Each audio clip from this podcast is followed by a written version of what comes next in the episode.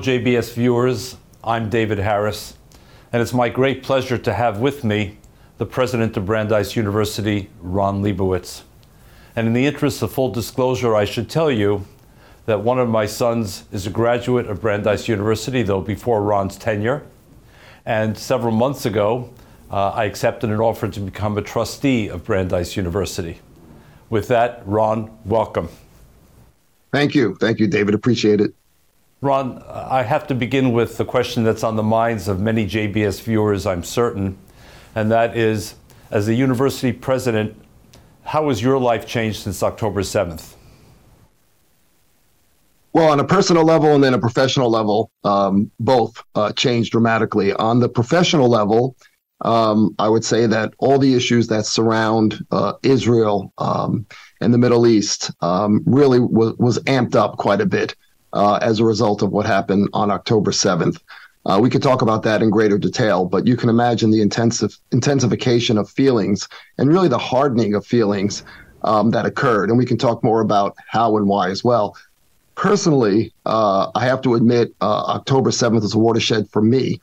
Not so much from seeing the heinous acts of the Hamas uh, terrorist attacks. That was awful in its own way and also finding out about it by hearing about it um, from hearing about a, a, colleague of ours, an emeritus professor from Brandeis, uh, an, an alumnus of Brandeis, Ilan Troen, a great, great person, and his wife Carol um, losing a daughter and a son-in-law. That's how I heard about this first um, through a text message early Saturday morning.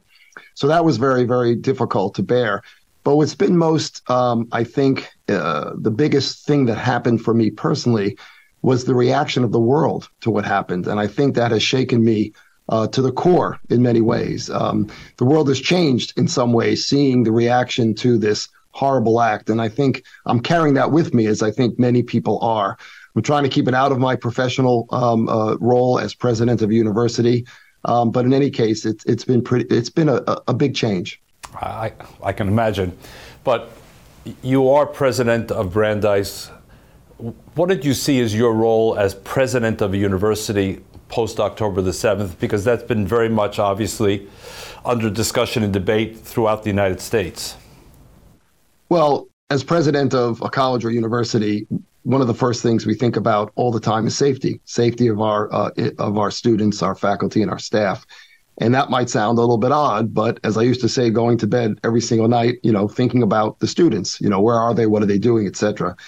Um, this incident, of course, um, makes that even more uh, important in many ways because of the emotions that have been uh, unleashed from this um, this situation. I feel my job has always been um, to sort of create the best learning environment for our students. Uh, and so that, of course, amounts to traditional things such as academic freedom and freedom of speech. But on the other hand, has to be balanced with creating and ensuring a safe environment for those discussions and conversations. And so, what I've been focusing on uh, with my colleagues um, and also with other presidents of other college universities, discussions about how best to preserve what we need to do to provide uh, the best uh, educational environment, but at the same time, ensuring that students are safe uh, to engage in that. So that's really been first and foremost on our mind. Ron, it, it, it's fair to say that you've actually been a leader and I would say one of the very few leaders in higher education who has set a very clear moral position from day one. You said it to the Brandeis community, you said it in an op ed to the Boston Globe, you said it in some decisions you made. Why did you feel that it was so important to be so public about it, number one? And number two, to the extent that you feel comfortable, why is it so rare in higher education today?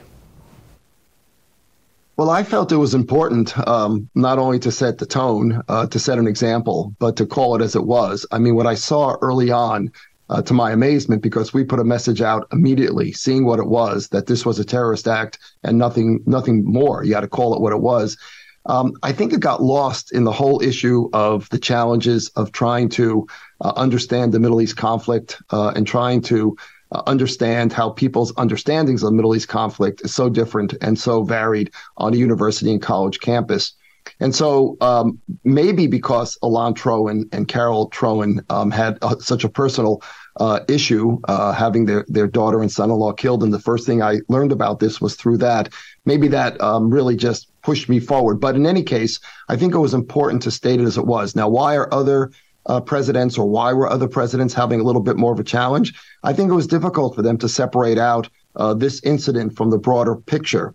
Um, this is something that I think about, and I think I said this in the Boston Globe article, or at least one of them, is that, you know, identify very much as a Jew and also as a Zionist, very much supportive of Israel. And so I'm constantly thinking of these issues. And so it wasn't so confusing to me what was going on here and what needed to be done. I think it's more difficult if you're not, uh, you know, in this all the time. And at Brandeis, being a Jewish founded institution that has close ties to Israel, with many people here having relatives and family in Israel, close relationships, and so forth, it's always on our mind. And so perhaps it was a little bit easier uh, for me uh, than for others. But I will say, in a gathering of many uh, college and university presidents, you know, uh, the week after uh, this, you know, we gathered in Washington for a big meeting. I was um, disappointed uh, by people's inability to understand this even eight or nine days later, failure to see this or the importance of calling it what it was, um, more or less worried about free speech all of a sudden, that free speech now had no limits, whereas before, of course, it did you know, citing neutrality for us as presidents and leaders of institutions, not taking sides. To me, and I express this very openly, this was not about taking sides. This was calling something for what it was and understanding why there was such criticism in the public domain about higher education and about we as leaders. Why were they criticizing us? They weren't criticizing us because we might be taking sides in this conflict. They were criticizing us because we didn't have what they felt, the outside public felt, you know, was a moral compass or, or, or a spine to call things what they were. Um, but I think over time, as you've seen, many university presidents, either because of pressure or because of thinking things through, um, have begun to come around and think about how this has really um, deeper ties to other issues that they have to confront on their campuses. Ron, you mentioned the word neutrality, and sometimes we hear from, from university leaders the notion of, quote, institutional neutrality. Do you buy that um, as a premise of, of university leadership?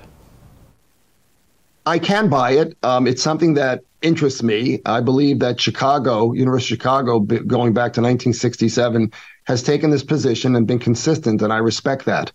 Um, I don't believe selective neutrality works, and I believe you have to sort of uh, ask the fundamental question about why all of a sudden is neutrality, you know, front and center. Is it because it's Israel? Is it because there's anti-Semitism out there? What is the real reason? Um, so I believe you can have a neutrality policy uh, so long as it's done consistently. But what we're talking about and what happened in Israel is not an issue of neutrality. This is something about which I would never stay neutral. Uh, this was not about taking sides. As I said before, this was about calling out what occurred uh, in Israel on that particular day. Uh, you don't need to have a context. You don't need to start talking about history or whataboutism. This was a horrific act that needed to be called out, and it really doesn't fall to me within the context of um, neutrality. Ron, you got a lot of attention for making a clear distinction between free speech and hate speech. Free speech having a open home at a university and hate speech having no home. And that also led you to an important decision on Students for Justice in Palestine.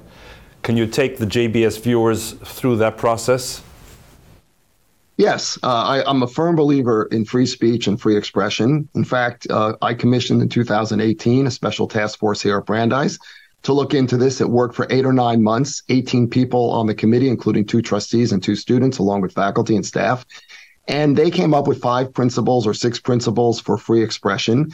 Um, and one of the issues that came up, interestingly, I mean, they're very much similar to the Chicago principles, which is known to be the gold standard in higher education. And one of the issues that came up, interestingly, among three or four people on the committee and why they felt that they could not sign on to the document was that there was no reference in it to how underrepresented individuals or people who didn't have a voice, you know, might be protected. And this was seen as, um, you know, problematic among some members. Um, we had to in, we had to put a sixth principle into the five that were proposed by the um, free speech absolutists, I call them, which had to do with time, space, and manner. Now, even the gold standard University of Chicago has uh, um, a time, place, and manner um, uh, aspect to theirs, and so it wouldn't be so unusual for Brandeis or anyone else to do it. So we put that in there. So we have these principles in place. When um, the Justice for Students, uh, Justice for Students in Pal- J- the Justice for Students of Palestine, um, when they met on campus and you know began by putting out just basically passing through the message from the national organization that was filled filled with hate uh, and really spoke to the uh, eradication of the state of Israel and also talked to violence against Jews and Jewish uh, civilians through the Intifada Intifada chant. Um, I felt that crossed the line. I felt that that was unnecessarily provocative. You know, free speech doesn't mean um, that you can just say anything anywhere. Uh, it means that there's a time, place, and manner for it. And to me, uh, this was the wrong um, type of the wrong type of uh, message uh, to be uh, espoused in trying to support Palestinians. There are many ways in which students could support Palestinians. They needn't take these slogans that were intentionally provocative and also, you know, were inciteful. So when you look at speech and you say, when does it cross the line? For me, it crosses the line, you know, when it tries to incite violence, uh, when it harasses, or when it um, intimidates. And those these three those three things are recognized uh, across the board. But for some reason, free speechers believe that you know students should be able to say anything anywhere with no consequences. So that led us to say we are not going to silence students. Students can say what they want and face their consequences. But in the case of dechartering, um, this um, Justice for Students in Palestine, uh, Students for Justice students in Palestine, Justice. Students for Justice in Palestine, SJP. You know, it, SJPS. In order to uh, decharter them, what we were saying was they cannot be affiliated with Brandeis. They can't carry Brandeis's name. They can't receive funding from Brandeis. They can't reserve space or any privilege that comes with being affiliated with the university. That's not to say they can't continue uh, to say what they're going to say. They might be punished for it because we have codes of conduct, but we will not have them as a student organization represented on campus. It's been interesting to see the response uh, that I've gotten. I've received over 2,400 emails from far and wide, um, thanking me and thanking the university for taking a stand, um, agreeing with me. There were about 35 or so negative um, individual emails that came to me. I received a letter from almost 500 alumni of Brandeis um, requesting that we reinstate the organization, feeling that was a violation of free speech. I believe that these individuals meant well, but I do believe they misunderstand what free speech means on a university campus, or at least on a private university campus like ours. Um, but by and large, this has been very much um, supported. I will also add that some university presidents called me immediately uh, after this decision to ask questions about how we went about deciding this, um, did we speak to legal counsel? Did we check and so forth? And the answer, of course, was yes to all those. Um, those university presidents who called me have not acted on this just yet. Uh, I think they reported that they had a lot of um, internal turmoil within their legal counsel uh, offices uh, trying to figure out the best way to do this. We decided to do this. Uh, we thought it's right for Brandeis, and we think it's right for higher education. I think it's very important for the JBS viewers to know as well that on November the 28th, there was a full page statement placed in the Boston Globe, which will appear in other newspapers in the coming days. Uh, a statement by the trustees of Brandeis University. I think it's quite unusual, perhaps um, unprecedented, I'm not sure, that uh, expressed full support for Ron Liebowitz, the positions he's taken since October the 7th, uh, and full support for the way the university has responded to all of the challenging issues since October the 7th. So I would encourage JBS viewers to find a copy of that statement uh, and to read it and to understand how Brandeis has set itself apart. Another way Brandeis has set itself apart, uh, Ron, was in its founding. Dialing back to 1948, if I can go to a broader lens now.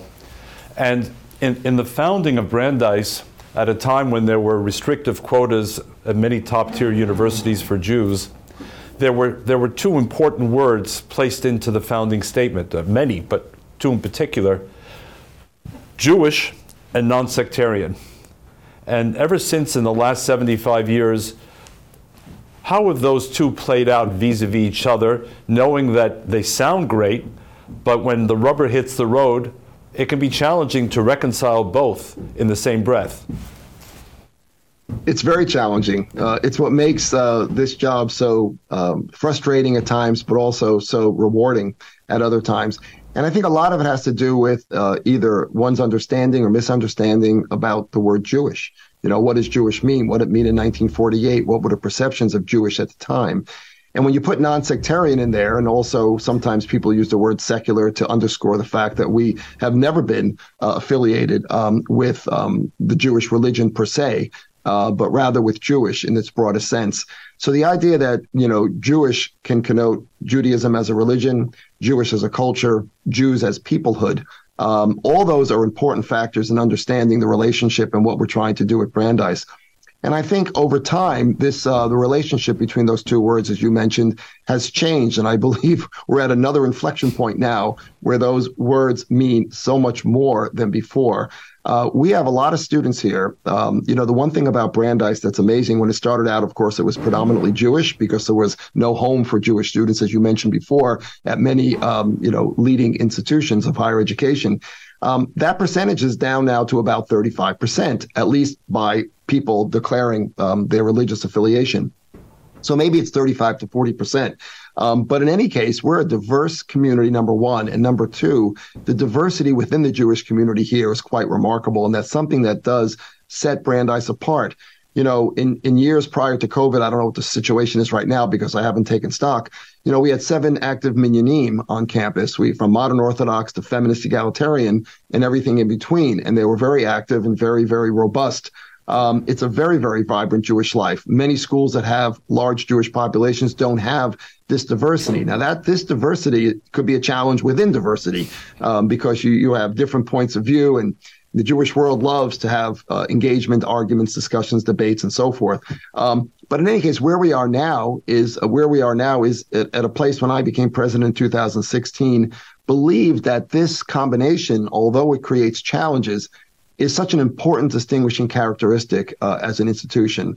Um, several faculty members, Jewish faculty members, in my first few months here on campus, you know, had wonderful conversations with me, but always sort of ended the conversation with, well, why can't we be just like Tufts?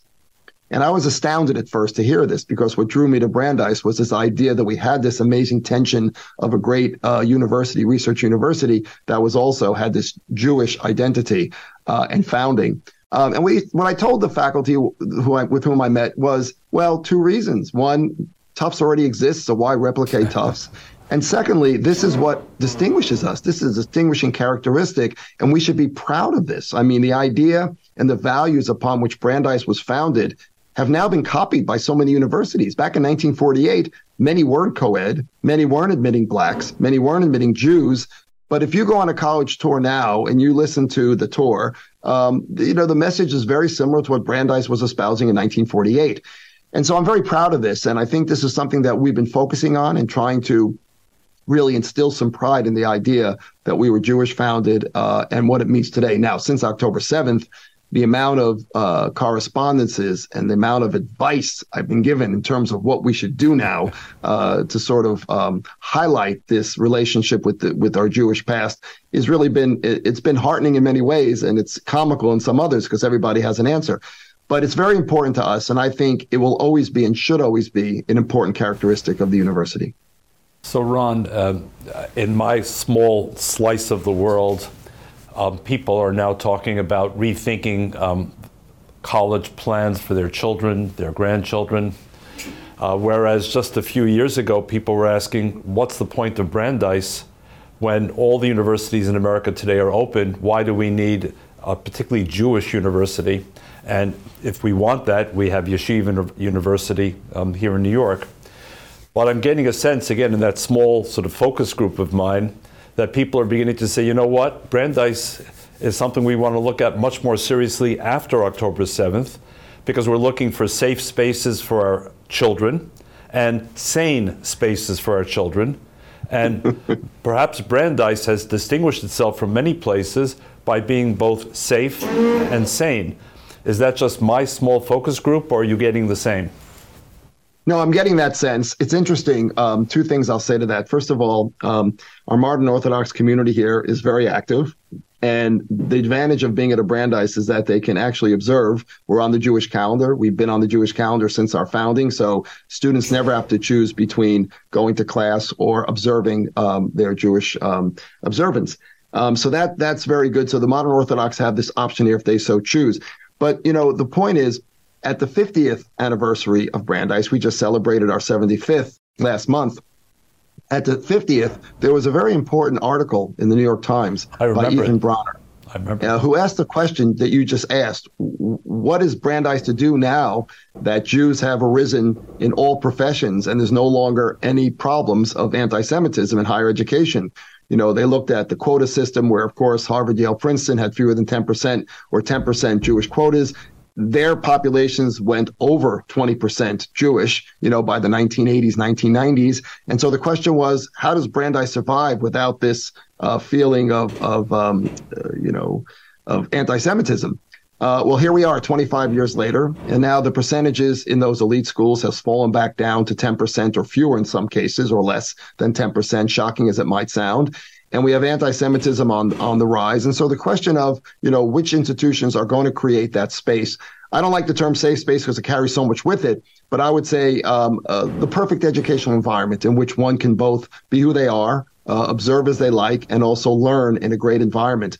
One of the things that gets lost in all this conversation about Brandeis is what a remarkable academic institution it is. I mean, it was admitted to the leading Research One group in 1985, you know, less than 40 years after its founding. Those are the elite, now 70 schools, Research One universities in North America. We're the smallest one, uh, punch way above our weight. Uh, four Nobel Prize winners in science over the last 20 years.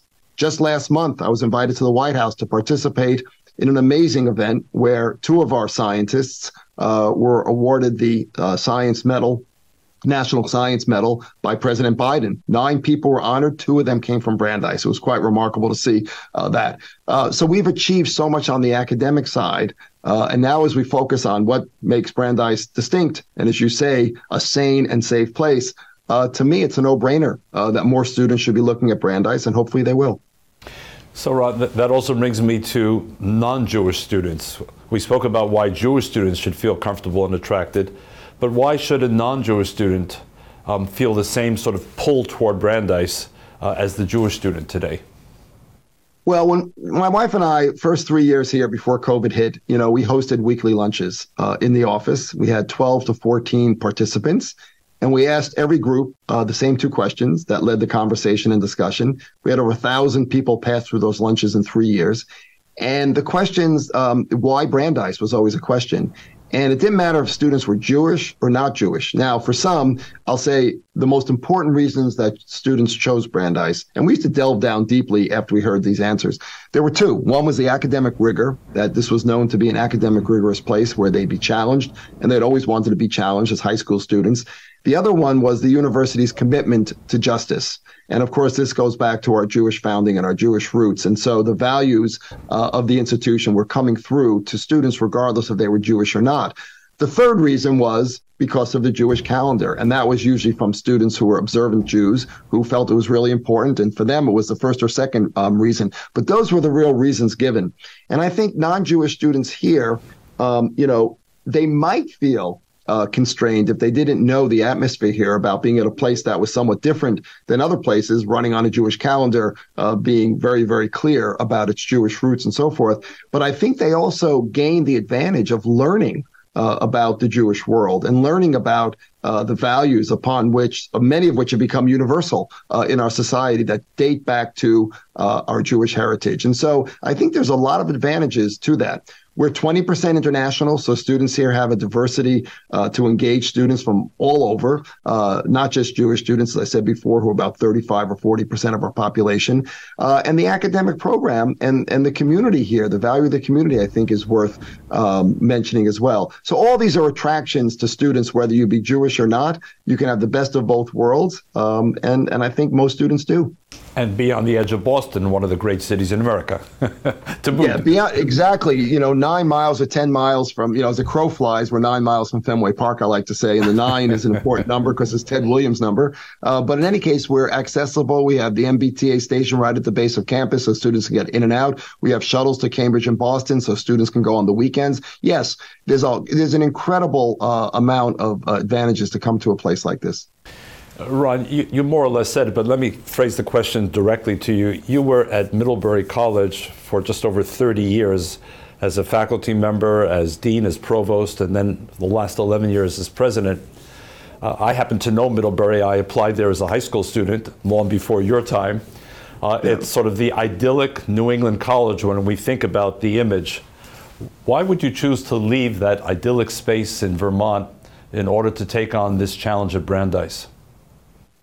I didn't leave Middlebury to take on the challenge of Brandeis. It was really interesting. Um, you know, um, when I married uh, my wife Jessica, uh, she had never lived in a small town. Ah. uh, I started my career at Middlebury, you know, as a 26 year old faculty member, and um, and when she came to live with me and we started a family, you know, she said to me, "When the oldest kid is 11, we're out of here."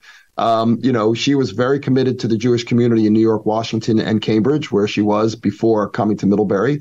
Um, and so I said, sure, that's great. And so when our president, my presidency ended, um, when our when our kid was 11 years old, uh, I listened to her. Um, we packed up, and I said, it's up to you where you want to go. And since for her, uh, it was an effort to keep our kids engaged Jewishly. I mean, she used to drive up to Burlington, 35 miles away, to take our kids to Chabad uh, preschool so that you know they could have engagement with the Jewish world. We had kids at, at, at Middlebury who went to Jewish day school tutor our kids, teaching them Hebrew and teaching them um, Tanakh and so forth. So they had little bits of this, but there really wasn't much of a Jewish community in Middlebury, Vermont. And so it was up to her where we went next. And both of us are from New York City. I was sure we were moving back to New York City. That was both of our loves. That's what I thought would happen. But she, of course, went out on a, on a, a trip and, and visited um, many cities from Seattle to San Francisco to Los Angeles to Chicago to Philadelphia to Washington to Boston to look where our kids can jump in to Jewish day school and be part of the community. And she was smarter than I was in this in the sense that she xed out New York immediately because we both know the Jewish communities of New York. They're very siloed and they're very difficult to break into. And she chose Boston after sitting in at Jewish day schools across the country. And it shocked me because as a New Yorker, I never liked Boston. It was the last place I would have chosen to move to, to be honest. But we had a sabbatical leave together and she chose this and we came. Our kids started the Solomon Schechter Day School that next year. We were doing a research project here in Boston. Brandeis was not on the on the radar screen. In fact, we had determined we're not going to do any more college presidencies. We loved it at Middlebury, but we were going to move on to something else. Um, and then the Brandeis uh, search committee kept calling and calling and saying, just have a meeting, just have an interview. Um, and so that's what happened. Finally, Jessica and I both relented and said, okay, I'll meet the committee and see what it's like. And from there, you know, what really made the difference was two close friends of my wife calling and saying, rumor has it Ron is being called and not interested in the Brandeis um, presidency. It's a great, great place. You have to check it out. So I got the three books on Brandeis that were written uh, across the street from our home. We live in Chestnut Hill. So I went to the Boston College Library. I took out three books. Uh, I perused them for a day, uh, left them on the coffee table and told Jessica to do the same she she woke up the next day and she said, "How could you not want to try to be associated with Brandeis? What an incredible place." We both knew Brandeis, but we didn't know the deep history of Brandeis. And reading those three books was really something. And so threw the hat in the ring and went through the search process and wound up being offered the job. So here we are. It's a great story. It's a great way to end this interview, though I have lots more questions for you, Ron, perhaps another time. JBS sure. viewers, uh, this is David Harris defending Israel. My guest today has been Ron Liebowitz, the president of Brandeis University. Am Yisrael Chai. Thank you, Ron. You're very welcome.